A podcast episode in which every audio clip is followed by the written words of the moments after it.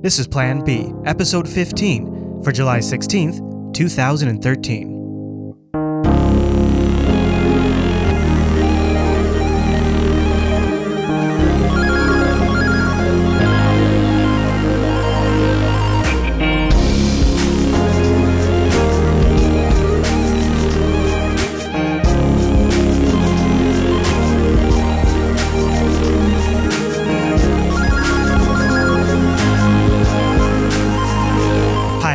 And welcome to Plan B, Jupiter Broadcasting's weekly talk show contemplating the future and present of Bitcoin, with insights for the novice, shop talk for the expert, and opinionated discussion for the interested observer of Bitcoin and related technologies. My name is Chris, and joining me every single week is my co host, Drew. Hey, Drew, welcome back. Hey, thanks. What's up? Hey, so uh, big show today. Oh, really? What? No, not really. I, well, I'd say medium sized show today. Yeah. I uh, I'm actually kind of looking forward to chatting about um, some insights that I gleaned from the. Uh, remember the London Bitcoin conference we covered a couple of weeks ago? Yes, sir. A bunch of really smart guys who are uh, kind of making a name in Bitcoin right now sat down and had a great conversation. So I pulled some clips from that. So we're going to do that later on in the show. And then also, there's some important news. One of our favorite Bitcoin resources has been infected with malware, and we're going to have a conversation and a discussion around that truth. So, some good stuff for people to catch up on.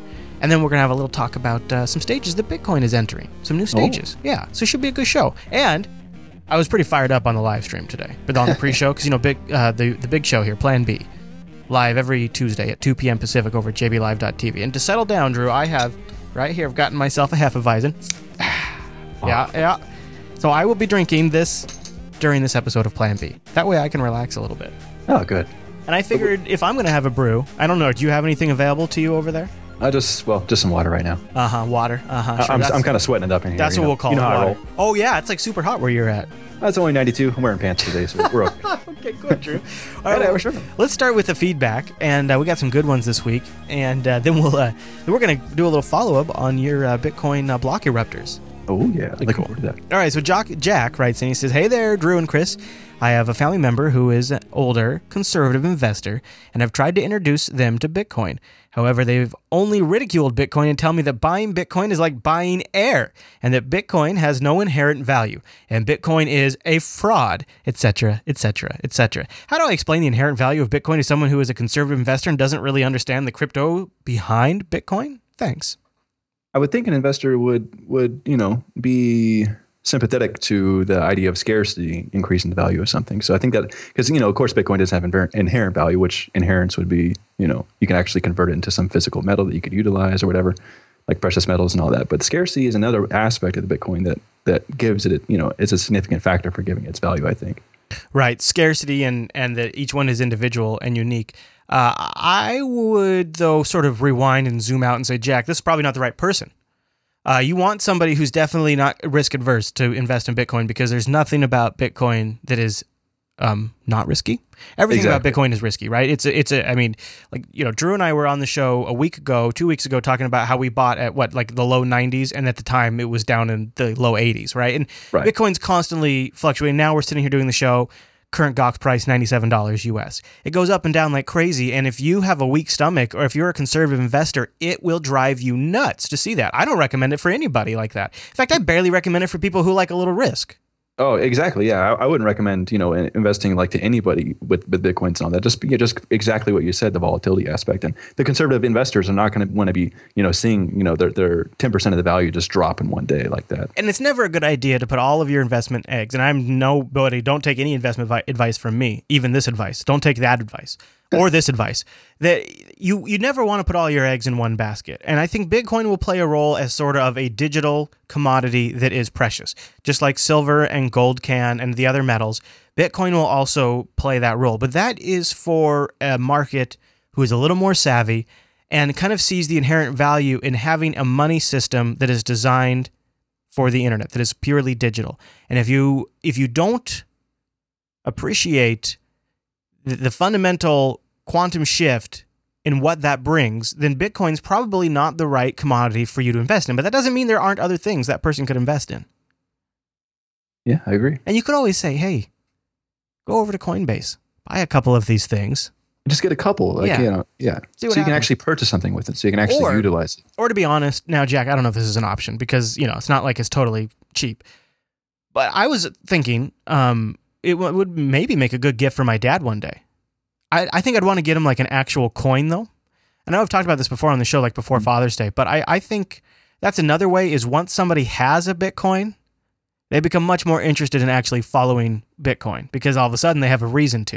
And when Yeah, you give them a coin, you say, "Here's a coin. It was ninety bucks." And then when you come back next Christmas or next birthday or next Father's Day, whatever it is, and it's worth two hundred bucks, maybe, Hey. then you can really have a conversation around that. You know, That and- might, that might be the best way to help somebody, you know, be open to the possibility of looking at Bitcoin a little more deeply, right? yeah, yeah. You give them a little bit, and then they see that, it's increased in worth, and like, oh, this is this is in, uh, rather interesting. Hey check man, this that's out. that's how I got my wife interested. Is I bought her two. Now I was back when they were like forty, and she thought that was great. And to her, it, it was totally play money. And then as the value started to go up, she started to see, you know, oh, it's a little more serious about it, Mm-hmm. uh, and it works. It- but then you know, you got to buy the Bitcoin, and then at that point, you probably just rather buy it for yourself, right?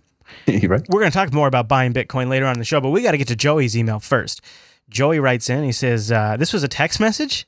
Yep. Was this like a lot of text messages that you had to compile?" Um, only four. Okay, okay.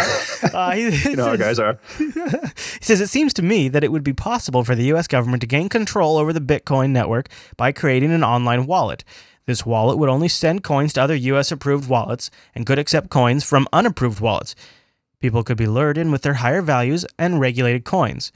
Uh, the effect would be a walled off ecosystem that could be regulated and controlled. I know this could be a dangerous idea, but is it worth thinking about? Thanks, guys. Joey. Uh, well, I still don't like the whole use of the word regulation because nobody uh, defines it um, anywhere. You know, like this guy or anybody else or Joey, whatever.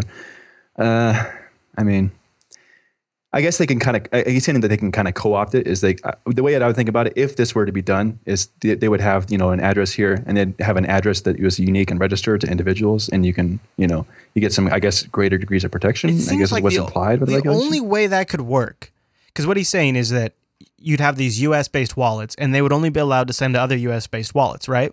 But if you're using Bitcoin and, Mm-hmm. yeah, and right. the Bitcoin You're not protocol, restricted from going outside of the system. yeah, every wallet out there, every every downloaded wallet on every computer, on every Android device, on on every server would have to would have to support some sort of additional code that allowed them to somehow hey, how would you even allocate these Bitcoin addresses to the US and these I don't even it seems impossible because people can generate a Bitcoin address at will. It, it, it it's it's impossible. This is Yeah. this is impossible Right, right. which is great. Joey, I mean that's that's great, right? It's it's it, you think about some of the things that Satoshi figured out, um, seem so simple at their first pass, but then when you go down thinking about the ramifications of some of those early decisions, you see how brilliant those decisions were. Like like this example is it, it's just people are constantly every week coming up with new scenarios on how the U.S. government could take over Bitcoin. Right? Would you agree? We get an email at least one or two every week. Right, right, and we and we can't really because I mean they can't do it. They can't do it like in this example inclusively. Like you're not going to be able to co-opt to Bitcoin the entire the entire thing and regulate it in any kind of way. People will be able to jump in and jump out of if they have their own wallet and you know registered addresses or whatever. You can jump in and utilize those. I mean, they can kind of co-opt that portion of the Bitcoin network, but they're not going to be able to co-opt the entire thing. And you're still going to be able to exit, you know, exit their little scenario that they could possibly build. I, I don't put much credence into that, but yeah. So these are all different th- different things that we're evaluating, and it's like, well, I don't quite see a way they could do it, which is a, of course, a positive thing for the Bitcoin. I agree. And, you know, uh, we talked a little bit about this on the pre show, but uh, as these um, ASICs are coming online, you have uh, you have some we're going to talk about in a little bit, and we have uh, you know all the all the all the other guys are coming on. Basically, basically the ASIC miner guys, but the other guys are catching up too, and Avalon ships some, and these are all adding security to the network. They these are all making the cost of competing and gaining control of the Bitcoin network by an outside party nearly impossible. Uh, now, you could make the argument that internal large groups, like some of the big pools, if they brought all their rigs online and really tried, they could probably gain a majority control of the network. And that is a very risky, scary reality. And if something ever happened to that pool, then we might have a problem. But it, it you you gotta you kind of already have to be all in at this point in order to, to get any kind of leverage because these ASICs are are upping the ante at such an astronomical scale. These the Bitcoin computational network is getting to numbers that we just as as as you know slightly evolved monkeys can barely understand. yeah, it's getting really amazing. So it's, it's uh, a big enough number where I don't know what it is, the difficulty number. Right. Yeah. I, I can't remember. I mean, I know I've, I know we've even mentioned it on the show, but I, I honestly can't remember what it is. Uh, and it's it's always growing. And these and these guys are just going to add more and more to that all the time with. Yeah, and I think the fear was like you know with with ASICs is that at least in the beginning there's going to be a concentration of a great deal of hashing power in a you know very concentrated like individual levels. But as of course, what's going to happen is they're going to get cheaper as we're going to talk about, and you know more people can get it can get them because we're just at the very tip of the you know the, the distribution of ASICs across the network that Right. Yeah, and, it's going like to it's I've going to level things out. And like I've mentioned on the show, um, I I feel like one of the reasons I bought into Butterfly Labs was even though I kind of expected them to flop, um, is because I like the idea of these sort of consumer accessible um, mining devices that I just sort of plug into my USB port, plug into the internet, and I sort of just sift from the stream. I help add to the distributedness of the network. I like the idea of contributing something, even if it's just a just a drop in the in the ocean. I like to contribute something to the Bitcoin network by distributing that computational validation. And I think that's what's great about these ASICs. And I think that's what's hopefully going to be great about Butterfly Labs type devices and these block erupters. So, Joey, I think it's already impossible now for that to happen. And I think it's getting even more impossible. So don't worry about it, Joey. Don't stress. Yeah. All right. Anonymous. Ooh. Like the Anonymous? You think? What? I don't know. Oh, okay. No, I don't remember making this. No. Okay, Anonymous writes in Hi, Chris and Drew. If Bitcoin be- uh, got popular enough, how would this affect other countries' economies? If multiple large countries' economies weaken, would not Bitcoin's value decrease and therefore bring down the other countries? I would also think that the entire world using the same currency would hinder any one local economy from strengthening. What are your thoughts on this? For either Plan B or TechSnap, I would like an in depth look at BitMessage. How does it work? and what is its advantages and disadvantages. One thing I think would be a disadvantage is if it works similar enough to Bitcoin, would be that in a world in a year or two, it would take up a massive amount of memory on the drive. Keep up the good work, Matthias. So he kind of um, is operating on a couple big assumptions here. He says, uh, uh, if uh, multiple large uh, countries' economies weakens, would it not bring down the value of Bitcoin? I think it would if if the if there was no you know because as countries like to do, especially ours, is when they go through economic uh, troubling times, is they like to inflate their, their currency, and that scares people out of holding their currency. So I would think that would increase the demand for Bitcoin. So I mean, if you're assuming that Bitcoin would, would decrease at the same level because there would be the same uh, decreasing demand with Bitcoin rel- as with a dollar or whatever, then I would think you, you're gonna see you know Bitcoin decline. But I think that Bitcoin offers a certain value outside of these kind of currencies that would increase its value as other economic economies decline. Right. I think, I, I think a I big agree. economic think- issue. Yeah. he, I think his mindset is sort of he's looking at the value of Bitcoin based on its uh, association with the dollar or The whatever. dollar, right? Yeah.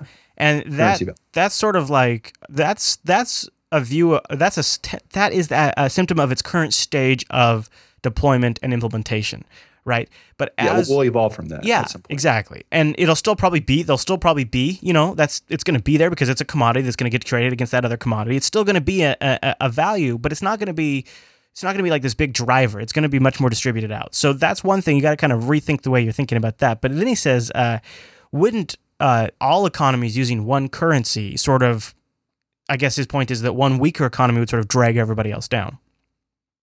And I don't really, I don't really know of any uh, examples of that happening, but I don't really have much.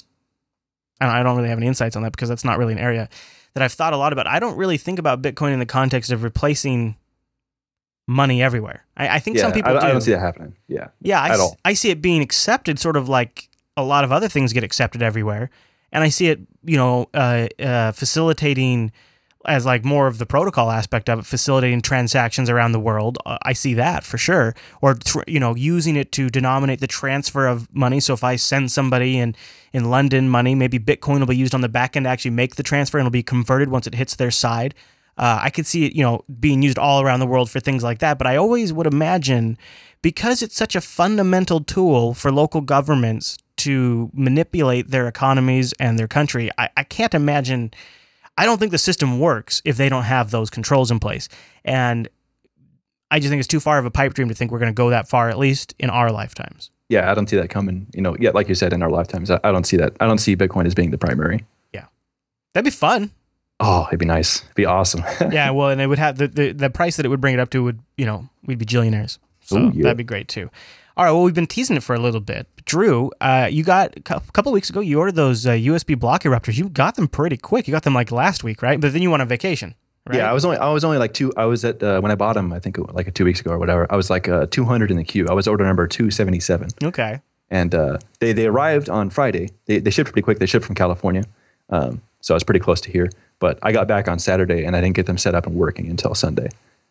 But I got a, I, I got a mining on Windows 7, so I have a nice little guide here that's going to be uh, put in the show notes. That uh, I kind of aggregate a bunch of different links um, for stuff that kind of gives you some background information, some side information, and then I, I kind of define the process that I, I, went through the whole thing. So I got I got uh, mining on Windows 7 for about a day or two, and then um, I actually bought the wrong hub for my Raspberry Pi because my plan was to you know mine them on my Raspberry Pi, but the, the hub I got didn't work for it. So I ordered a different one um, and and we, uh, I'll, I'll, be writing a different guide for the Raspberry Pi specifically, which I got to work to uh, just today. Oh, so I have, on the Pi. I have it, yeah, so it's no longer in my room. So um, it's no longer you know heating up because those things get pretty hot. Because I, I, I turned it off and I pulled them out, they got they got pretty hot. So you definitely need a fan on them. But uh, I put, I just put them in a different room, got a little wireless adapter for the Pi, and uh, just watching it uh, mine for me via SSH. Pretty nice. So you just log into the Pi now and just bring up the. Do you like, do like in a screen session or how are you uh, keeping tabs on it? I want to do a screen thing. Uh, I, I, just started looking into that. I, am trying to figure out how to get that to work. I, yeah, I can't. Okay. I have to SSH in order to execute the command, and I can't, you know, turn this computer off from SSH or whatever uh, without also killing the process that's mining. So, oh, that, gotcha. In the next day or two, that's what I'll try to figure out is how to get the uh, how to get it mining on boot. That's what I really want. So you, you're talking. You got three of them. I had three, yes. And you've how much do you figure in coinage you've mined so far? Uh, I'm actually looking at it right here. Um, I've been off and on because I've been messing with a lot of stuff, and I didn't get them on. And, and moving also, it around because of heat and stuff. Yeah, yeah. So I'm, you know, switching computers and trying different things and all that. I'm at currently at point zero four four right now, and that was like only a couple days. I got yeah. And these things are not. I mean, these things are being powered by the USB hub, so it's not like you're like wasting a ton of electricity doing this. Right. They're not. They're, yeah. So since they're on the Pi, they're they're using very little, and yeah, they are powered by an external hub. So uh, and how much heat would you say? Like it, seems like enough you had to move it out of your room, huh? Um, I, I just wanted to do that just in case because I noticed my, you have a fan on them. Yeah, I, I, got a little fan on them. They don't they don't generate that much. I can't really tell. Um, I could definitely tell when I had my GPU mining, but uh, yo, dude, it's like a, it's like oh. having a oh. full on heater in your in your room. It, it was, and yeah, yeah, once the summer rolled around, I was like, no way. So the only way I could get, you know, I would do any mining like for me these days because my main computer's in my room, so that I'm in most of the time. So you know, the ASIC stuff, and I, what what I hope to do is just because I mean they're going to be obsoleted pretty quickly, given what we see from Avalon and, and yeah. Butterfly Labs. Yeah. But they use such little power that um, I don't even I, did, I, don't even take into account any like power usage. So right. I got them in another room, and I hope to leave them there for like a year or two, like well, maybe more. I'm like thinking, why not? Right? right? Like they're not really using anything. Exactly, exactly. And in a, in a way, with very low cost to yourself, you're picking up the dust and you're helping the network. Uh, I, I like this. I like this a lot. I, I, I think it's so like when you put when you held if you held your hand over them, would you feel the heat coming off of them? Um, barely. E- even if you touch them, like on the like touch them on the sides, or like there's a little, I guess, like a little cooling panel. Yeah. Um, I, they were mining full blast for hours. I turned off the hub and I pulled them out within a minute of turning it off. And you know they they were hot, but I could I could pull them out, and I wasn't you know fumbling. I wasn't no hot potato or anything. They so weren't that. So with three of them, you're getting almost a gigahash. Yep. And, and so they're actually accurate too. So that the the spec- like the, the specifications for 333 um, uh, mega hashes per second per unit, um, those are accurate. So I have yeah, I have all that stuff in the uh, all the instructions to get. Man, to it seems like uh, I see. One of the things that was always a pain in the ass with mining under Linux was getting the OpenCL crap to work right. That's yeah. I wanted to run an Arch before, but I couldn't because exactly OpenCL. So I had yeah. to do it in Windows, and I don't want to leave my PC on all the time because right. I'm just I'm still not one of those guys. I always shut down every night. So you throw on a Pi that's pulling you know 11 watts of power itself or whatever it is, and you throw these on there, and you can do it under Linux. You can do it um, this is really cool. And you know, these things are just going to get faster. And and theoretically, you could just like keep adding on, right? You just buy faster ones and add more, buy faster ones and add more. Like you could I mean, the Pi will eventually probably run out of USB bandwidth, but you could like this I love this idea and it seems like it only took you like a week to get them. So you could you could just keep adding more, I guess. I was thinking about that. I, I, don't know. I might wait eventually for for like the the bigger ASICs to kind of you know be available for me. I guess for, to be available for everybody else. So um, I don't know if I'll be because there's they got like a thousand a unit back ordered on BTC Gold for Oh, these, geez, these okay. USB things. So there's a lot of demand for them. So I don't know if I'm going to be getting any because I'm just worried. You know, once these Avalons come online and once the BFLs really start opening up, that these will be pretty pretty quickly obsoleted. So I'll probably wait. I'll probably use some of these coins in the future to buy you know a, a, a higher capacity ASIC miner. But that that hub that um, was displayed in the picture on the uh, Yeah. my little post there. The That's the old hub. I'm returning that one because uh, it doesn't work on the Pi. But I got Oh. a different one where you can actually fit more. How the hell did you find? How did how did you find a freaking USB hub that is incompatible with the Raspberry Pi? How does that even happen? Universal serial bus, my friend. Uh, that, yeah, well, it's a USB 3.0. Oh, okay. Uh, that, that kind of makes sense. I, I was I was a little hasty when I bought it. I, that's why I, I screwed up. I, I could have just researched it because these links have a bunch of different stuff for like hubs that actually work on the Raspberry Pi and wireless adapters that work on the Pi. all And what did you say your total money invested was? Uh, just well, three bitcoins and a twenty dollar USB hub. Oh, three That's it. bitcoins. Okay, I, was, I kept thinking. Yeah, I three bought 'em per miners. Bitcoin. Yeah, yeah, yeah, yeah. Cool. So you know, currently three hundred bucks. All right. And I'm just going to leave them forever. So I mean, they're not going to generate that much, but overall, I think I might be able to get a, an okay return. Yeah. So no regrets. It sounds like. Yep, and I don't have to worry about heat, and I'll just leave it over there, over in another room for a couple years, and psh, it's all good. Very nice. All right. Well, uh, why don't we uh, transition from the feedback to the discussion this week? I just want to remind folks you can contact the show. You can email us plan B at jupiterbroadcasting.com, or even better, leave us a voicemail 1 352 587 5262. That's 1 352 58 plan B. Also, if you're going to go spend some of your fancy fiat dollars, I want to remind you that we have our uh, affiliate links at the bottom of our website for Amazon and Netflix and Newegg and ThinkGeek and Best Buy. And we have extensions for Chrome and Firefox. I'm plugging this right now because I just got done buying this morning nine terabytes of those Western Digital uh, red drives. I'm, I've, I like those are the NAS ones. yeah, I've lost three drives over the last week, so I lost the array. I thought it was two drives. Turns out I lost three drives. yeah, and so like you know, doesn't matter if you got ZFS or whose file system. No file system's really going to do well, at least in, in the setup I had. So I could, I just, I'm just mentioning this because uh, funds are low at the moment. I, I, I spent, I wanted to buy 12 terabytes. Uh, that's actually the storage amount that I need. So right now I'm just sort of replacing what I lost. Uh, and so funds are low. So if you're going to do some shopping, I would appreciate it if you would use our affiliate links at the bottom of our site. You'll find links down there. If you just click those before you shop, it'll automatically tag your shopping session. Or you can uh, install those Firefox or Chrome extensions and automatically tags it for you. Also, if you would like to contribute to our show using your Bitcoins, friends, we have links in our show notes for each episode of Plan B. You go over there and you'll see uh, a little barcode. You can donate to the main show address. But if you particularly liked an episode of uh, any show right now, I'm trying out this uh, really pretty convenient uh, plugin here at the bottom of the site that says, Did you like this episode? Tip in Bitcoin. If you use that address, it'll contribute your Bitcoin um, uh, contribution to that particular episode, which kind of gives us a meter of what shows you guys liked the most. And we kind of look back at the records and say, okay, well, these topics generated X amount of donations, these topics didn't. And it kind of helps us sort through things. It's sort of like the real fine way to tell. So that's a great way you can also contribute. And right now, I don't know if I'm going to keep it. I'm kind of gauging to see how people like this. This is at the bottom of every episode of every show on Jupiter Broadcasting, just to kind of see what you guys think. I'm trying to also just get Bitcoin in people's faces, even if it's on a non Bitcoin show. Yeah. I have my motivations. So that's another way you can contribute to the production of our shows. It is much appreciated, and especially times right now when I have been going through hardware replacements like never before in the last month. Uh, I, I can't believe how much I've spent on hardware. It's sort of um, emptied the account. So we could use your support, and we'd appreciate it. Thank you guys very much. All right, so I want to talk about Listen to Bitcoin. This is a bit of a bummer story. I don't know if you caught this, Drew. I know we've talked about Listen to Bitcoin Yeah, we had it like in the early days of the show. because because it's super cool. That's why I wanted to uh, kind of uh, alert people to this. The the uh, listentobitcoin.com website was sold um, a little while ago uh, to a new owner. There was not any notification put on the Listen to Bitcoin website. However, this week or weekend, people started noticing when they browsed to listentobitcoin.com, they started getting malware warnings in their web browser. And that was sort of like this moment where people went, hey, what's going on? So they started a thread in the Bitcoin subreddit, and the owner of Listen to Bitcoin, or the former former owner of Listen to Bitcoin.com, came into the subreddit and said, Oh yeah, uh, I sold it. Yeah, I'm over at bitlisten.com now. And that's Sure. another owner. And uh, you know, I sold it to him. I didn't know he was doing that. So go to bitlisten.com. Use that. So he just he just bought the code somewhere else. Well, yeah. So the code is open source and it's up on GitHub. And Oh, he right, did right. note when when the website was sold on his GitHub account that it had been sold. Uh, but nobody was checking the GitHub account. Everybody was just going to the uh, listen to bitcoin.com website, right? It, it'd be interesting to see like what what could- I, yeah what you're talking about on the pre-show about what kind of malware this is. Is this uh, targeted to Bitcoin specifically, perhaps? I think it's just mal- Windows malware, to be Just honest general with stuff. you. Yeah, I- you think that somebody who who- somebody that would purchase that would target Bitcoin specifically? maybe. It seems actually, so let's talk about that for a second because that seems pretty clever.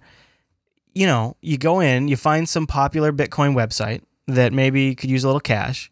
And I think at the time he sold, his traffic was beginning to drop off, is according to the comments he made in the subreddit. And we'll link to that in the show notes.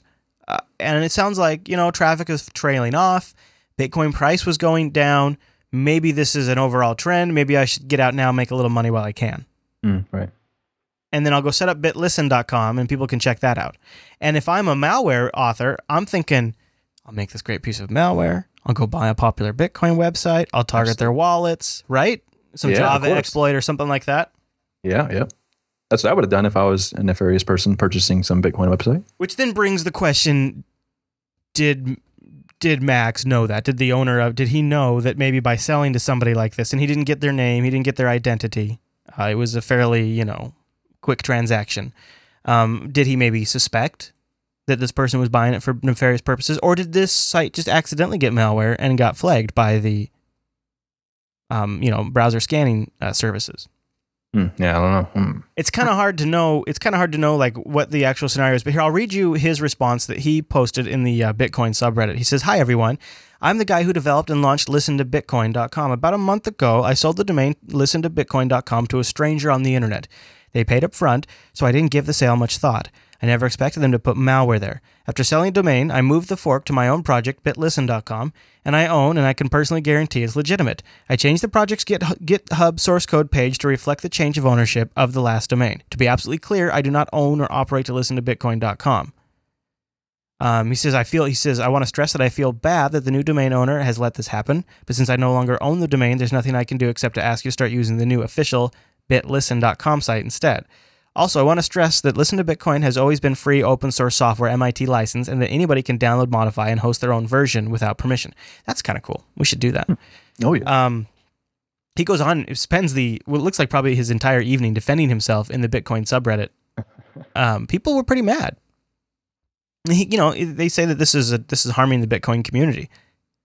Uh, well, I mean, I could see that, that he just made like a little brash decision. Didn't uh, you know? I, I don't know if I would assume that that somebody would have purchased that nefarious, you know, just specifically for nefarious purposes to do this kind of stuff. I don't know. I, I, I he should be cut some slack. You know, he should have maybe should have told some people or announced it in the subreddit or something. You know, I think I'm, that's I'm selling I think it. that's you know, or a That's the notice on the problem, website, you know, under Right. new management.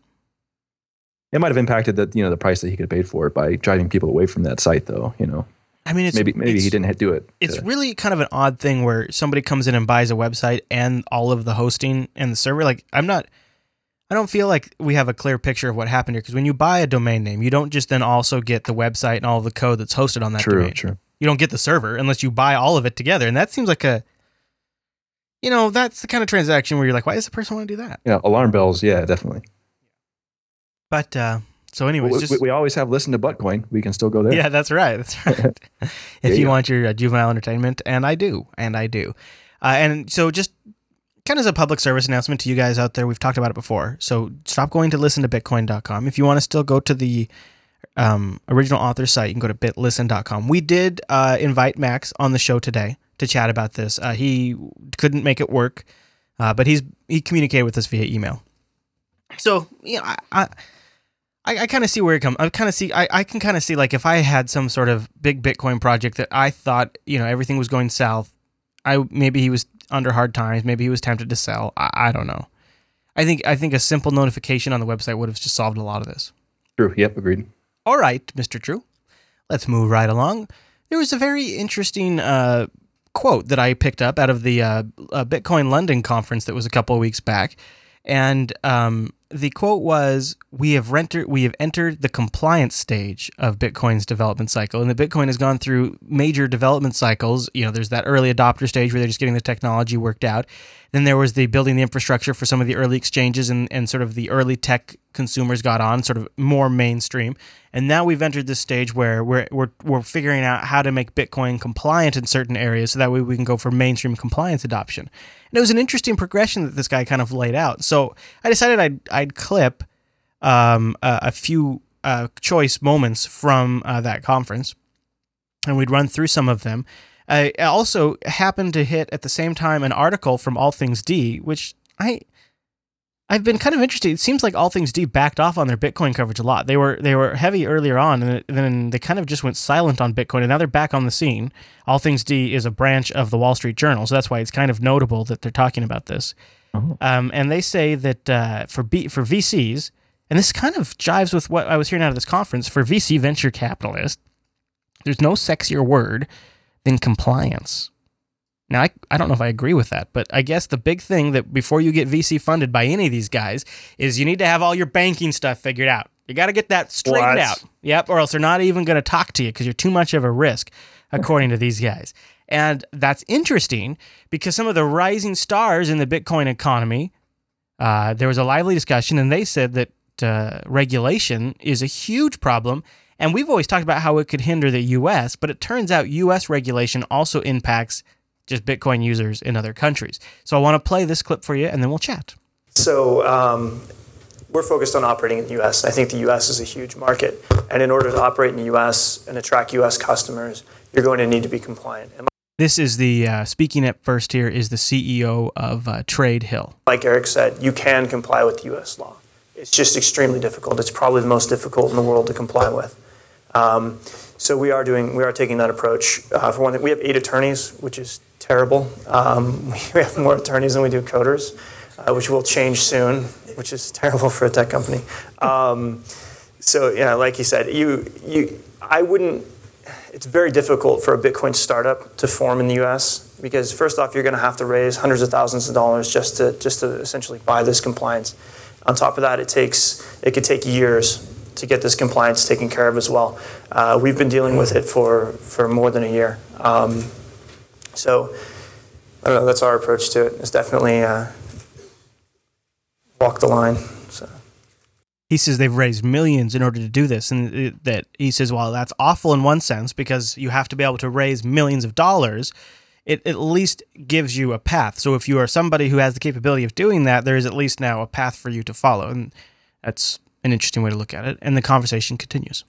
Um, so I've seen the development of Bitcoin in three stages. So the first stage was just to this is the CEO of Bitstamp have um, solid, secure exchanges, and then the next stage was bring it to mainstream, and the third stage is bring it to mainstream compliantly.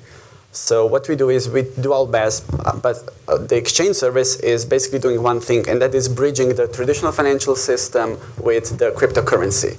So the cryptocurrency part of our business is not yet regulated, so there's no regulation to comply with. But we do comply with the traditional financial system. So we are do our, doing our best to um, enforce KYC checks, AML policies to our customers, and to keep that part of our business compliant as possible. But there's no overall regulation or overall compliance. Hopefully, that will change. Uh, for us, it's pretty simple as we don't touch any traditional money. Or I don't think that's money, but anyway. so. This is the guy that operates uh, localbitcoins.com, I believe. Uh, so I, uh, for for me, I, I think that if, if you're an entrepreneur and you want to do something related to Bitcoin, just go for it. Don't worry about the regulations. Just do it and worry about it later. this is market which uh, is really fast moving, and I, I think everything that slows you down is. Uh, Spoken like a true entrepreneur. So, so is, is, is, is, regula- is regulation and compliance good, bad, indifferent? Do you want more or less? The U.S. regulations is a problem for non-U.S. companies. It's it's actually a very big problem for any non-U.S. company if you. And now this guy speaking here, uh, he is um, working for the first wallet service that's uh, going to be provided in, uh, I believe, African nations. It's it's uh, I forget the name of it right now, but it's uh, the name of his company is Kenyan for wallet. And uh, so they are rolling out a wallet, Bitcoin wallet services in areas that don't have traditional uh, computer infrastructure systems, traditional fin- even traditional financial systems where they're very, very mobile heavy, but they're not smartphone heavy. That's his job. And now he's going to talk about how just the regulations in the U.S. affect his business that is completely outside and removed from the U.S. Have any kind of U.S. U.S. customers, or you take if you manage an exchange between a non-U.S. person and a U.S. person and U.S. person is not just a guy with a U.S. passport. It, it's a very complicated thing. If you if you manage a one dollar transaction, you are bound by U.S. regulations, um, and that's a problem. So we're actively blocking U.S. customers both by IP blocking them and blocking U.S. phone numbers because we require a phone number to open an account. How about that, huh? That sucks. I know. I know. It's it's it's uh, it's almost the opposite of what was it Jack who asked about the U.S. sort of co-opting uh, Bitcoin. it's almost the opposite. Is we're getting willfully walled off in some Yeah. regards. Yeah, the regulation that currently exists is excluding all this stuff from, from functioning. Yeah, and then they go to talk about how uh, so there's not just the aspect of having to you buy your way to compliance in the United States. Then Eight attorneys, eight I know. lawyers. I know that's Eight. Tradehill. That's Tradehill. Wow, Yeah, yeah. Put that in perspective. Um, and so he, says that uh, Eric um, was saying Eric Van Ees, or how you say his last name. He was commenting that even once you buy your way to compliance, you then spend so much time and money and resources on self auditing, self validating, reporting back to the authorities, checking things out. Like it's, it's like you have to build this entire branch of your business to sustain those requirements. And that has to be basically your primary focus if you're functioning within the U.S., right? Yep. Because you know, I, th- I would think that that would take, that, or that would not take a back seat relative to the actual providing goods and services, from what they're all talking about, right? Because Yeah. they're having to dedic- dedicate so many resources and so, and so many people to just just being able to function legally that you know you're stifling all the other innovation that can evolve with that with those funds. so you got you got the CEO of Tradehill, you got the CEO, the co-founder of uh, Co- uh, Kipochi, I think it's pronounced. You got uh, the CEO of Bitstamp. You got Eric Voorhees, the and the guy who's currently running up Coinapult right now. Uh, a bunch of other uh, known, well known for a bunch of other things. Um, you've got uh, the co-founder of Vernie Goebel. They're all sitting on the stage, and you know what they all agreed on? Can you can you take a wild guess as to the one topic they all agreed on? Uh, that the U.S. regulation sucks. Well, okay, yeah, you got me there. Touche, sir. No, besides Oh. that, besides that, take a wild guess. I'll give you. A, I'll give you a hint. It's light. Some people call it feathery, and there's lots of different names for them. Altcoins. Altcoins. They all Oh. agreed that altcoins have a very bright future. In fact, the CEO of Tradehill says that Tradehill has every intention of supporting alternative cryptocurrencies. Nice. Yeah, they all are bullish on them. In fact, uh, not just them. Uh, Bitcoin developer Jeff Garzik uh, uh, was uh, interviewed by uh, CoinDesk, and he was asked about his his thoughts on the impact of ASICs and the impact of altcoins on Bitcoin. And Drew, his quote: "They're fantastically a good thing," he said.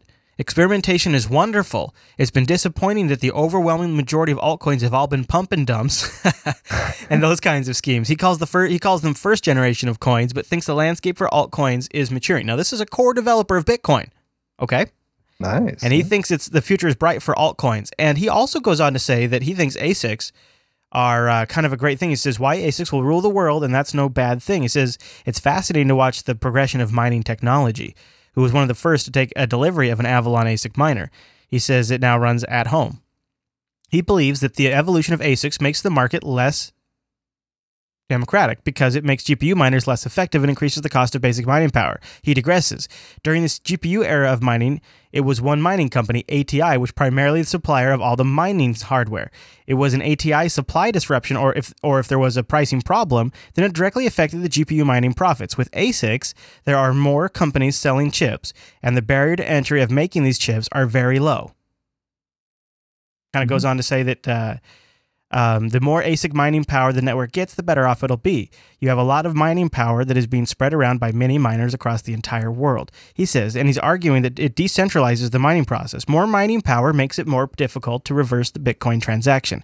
It's more the more widely spread that is, the more difficult it is to shut down Bitcoin itself. A point we've made on this show. Yep. Uh, so there you go. Uh, you got a lot of people these days who seem to be uh, speaking very positively towards altcoins. I like that because I'm holding uh, a plenty. And I keep watching um, the uh, investor discussion threads, and a lot of people are are looking at what uh, what Litecoin is doing to sort of project uh, the kind of pressure that Bitcoin is about to see. And when you start to, they're starting to trend price behaviors in Litecoin and then map those to projections of Bitcoin. No idea if that process is going to work out. Sometimes they go down these routes and and they they flop. But here we are, seven days after our last show. Price is looking a lot better. It's at ninety seven thirty. Things have gone up. And you know what I did? Bought more? I bought some bitcoins. Oh, me too. I'm actually going to get some in tomorrow Oh, from, so from our favorite place. you're Yeah. not using the new instant feature of Coinbase, I take it. Uh, I bought. I think I bought them the day before that was announced. Oh. You know how I roll. yeah, that's well, then you got it at a good price at least. Uh, yeah, yeah, Yeah, because that uh, I think I bought again. I bought uh, the day that they announced this, or the day after. No, I bought it the day after. So if you haven't if you haven't heard the news, folks, uh, the website that Drew and I have sort of switched over for doing doing our Bitcoin purchases all together is uh, Coinbase.com, and they have made instant boy- Bitcoin purchases possible. If you connect your bank account and you become a level two verified account holder, then uh, you can log in right into the Coinbase account, go to the buy button, and just buy as many bit well, like up to a thousand or something, ten thousand bitcoins, right then and there, instantly. takes about an hour before you can actually spend them because they don't announce it to the network right away. But Maybe it's a consequence of the uh, the VC capital that we've seen um, injected into Coinbase to give them some kind of room to you know let people buy more coins you know quickly, right? I tried to get one of these guys to come onto the show, but I couldn't nail any one of them down because my question is: Is are they pre-buying a S load of bitcoins and then, or like are they buying maybe in, are they buying in bulk? Are there is are there people sitting behind Coinbase doing trading? Is there like some awesome job where you just buy and sell bitcoins all day for Coinbase? Because that could be so fun. I, I'd be scared to death. Well, I would, I would instantly fail, but yeah, it would be fun until I fail. Um, so this is, I think, slightly responsible for a, a increase in price. Is this um, uptick? This uh, this instant buy is soaking up more of the bitcoins that are on the market. I went and used it. I bought two, and you go through a verification process. It looks up your public records, uh, um, credit report or something. I, I, that's another question I have for them. And then it asks you like, hey, did you live here? You know, what street did you live by? I, I, what color was your car? It just asks you all these weird questions that you're like, God, it's creepy. They know this stuff, but they must. And then you answer those questions, and then boom, you're verified, and right then there you can buy. Awesome. So you just it just once you finish that, you didn't have to wait for any period of time for any like Yeah, it's not like? Gox where you had to wait two Oh. weeks to get verified, and by the time they verified you, the entire economy had collapsed, and it wasn't worth it. Oh, look at who's getting beaten by innovation here. Oh, Mm-hmm, very nice. Well, and it enables that late night drunken purchase too. Like, uh, you know, you've had a few beers and Bitcoin's price is going down, and you're like, ah, screw it, I'm going to do it right now. Uh, I, I don't know. I think this is really kind of huge because it it makes funding your internet fund account instantly available. Uh, Coinbase co- co-founder uh, Fred Ingersman. I don't know. See, he should come on the show that way. I know how to that way. I know how to pronounce Yeah, it yeah. confirmed that there was an anti-money laundering move behind the extra level of verification. So this is how they're sort of uh, identifying this. You also have to supply them with the last four digits of your social security number, so I guess US only. They also need to answer questions based on information of the public record, such as the color of your last car. This is the same kind of verification procedure attached to opening a new bank brokerage account or lifting the limits on a PayPal account. Sounds legit. Yeah. Um, let's see. The the uh, yeah. So you're you're before you had like a you know up to a ten day wait, often a four day wait to get your Bitcoin. Now you're down to an hour, realistically. Yeah, because I think I ordered mine on like last Thursday, I think, and so they're supposed to arrive tomorrow. So the next time that I would buy, I'll be buying bitcoins from Coinbase. I'm going to. I love it because you can just you know uh, I, it just it it for me. I, I know I could probably get a slightly better deal. Maybe if I if I played you know the market just right and I bought at the right time, I could probably get maybe a little more for my buck. But honestly, I don't feel like I've ever been screwed by the Coinbase price. And there's like a now if you buy instantly, there's like a two percent fee or something. There's a there's a there's a fee, a transaction fee associated with it. Okay. But uh, I've never felt like I've been taken advantage of on price. Uh, I've always felt like when I've bought it, it was actually lower than the price being quoted by Gox, the current Right. price, every time. So I, I don't know. Uh, but we'll see. You'll. s- I, I think this is a this is a huge move because one of the things we've talked about is uh, the barrier to entry to getting Bitcoin. Um, it's still a little still a little hoopy, but it's much better now. So hats off to the Coinbase guys. Good, great work. And you guys can go to coinbase.com and set up an account if you want to grab some quick bitcoins. And it, the the other thing that was really it's really kind of great about Coinbase is their UI. Very easy to use Right, right. and uh, you know easy enough for non-Bitcoin users to uh, figure it out. All right, well, before we get to our Bitcoin picks of the week, there was one other clip I wanted to play, and this one is sort of uh, special, probably to the Jupiter Broadcasting audience more so than others. Richard Stallman was being interviewed, and uh, the uh, the interviewer asked him his thoughts on Bitcoin. What do you make of the whole Bitcoin concept? Well, Bitcoin seems like a, a solution to some problems, but it's not anonymous. I think we need a payment system where the payer is anonymous. The payee doesn't have to be anonymous, but it has to be set up so you can pay to access a web page and do so anonymously. But is there such thing as complete anonymity? Well, there is in theory, but I'm not saying we need total anonymity. We need anonymity for the one who's paying to access the website. However, it's okay if the website operators are not anonymous in receiving this money. After all, we want them to pay their taxes. So there you go. To, to RMS, he says interesting, and I guess he actually talks about Bitcoin a fair amount when he's publicly speaking, but he doesn't think it's anonymous enough. That actually sounds like a solvable problem. Yeah, seems like it. Um, but interesting thoughts. It, uh, you know, Richard Stallman's been getting a lot of airplay re- recently. Uh, in the On RT, right? Yeah. yeah, well, I, I think it's you know he was he was over there with Assange, and he's been you know making the headlines.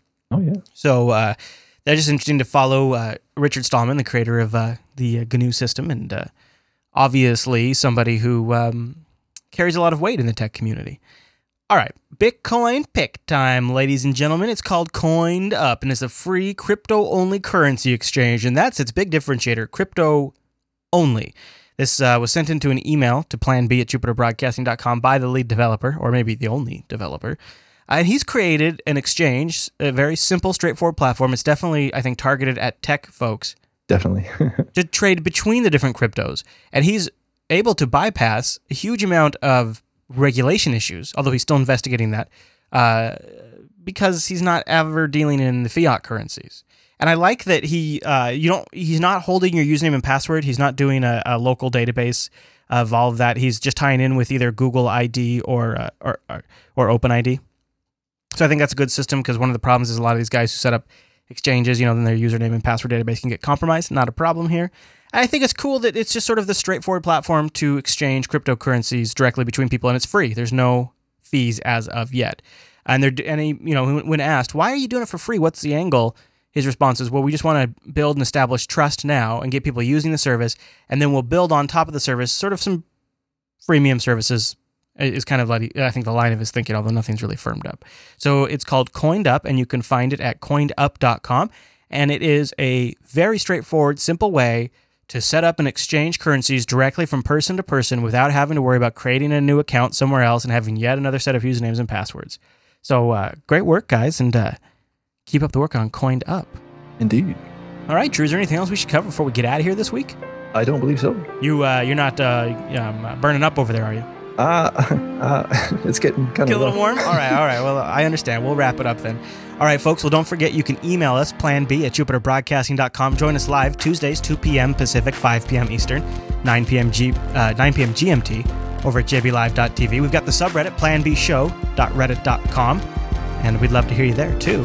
Drew, man, I hope uh, you stay out of the hot weather and keep uh, mining those bitcoins. Oh, I will keep mining. Yes, sir. All right, everyone. Well, thank you so much for tuning in this week's episode of Plan B. I want to remind you to go over to jupiterbroadcasting.com slash calendar to stay up to date. My wife's about to pop out the third one, so you never know. We could have some schedule disruptions, but you can stay up to date on the calendar.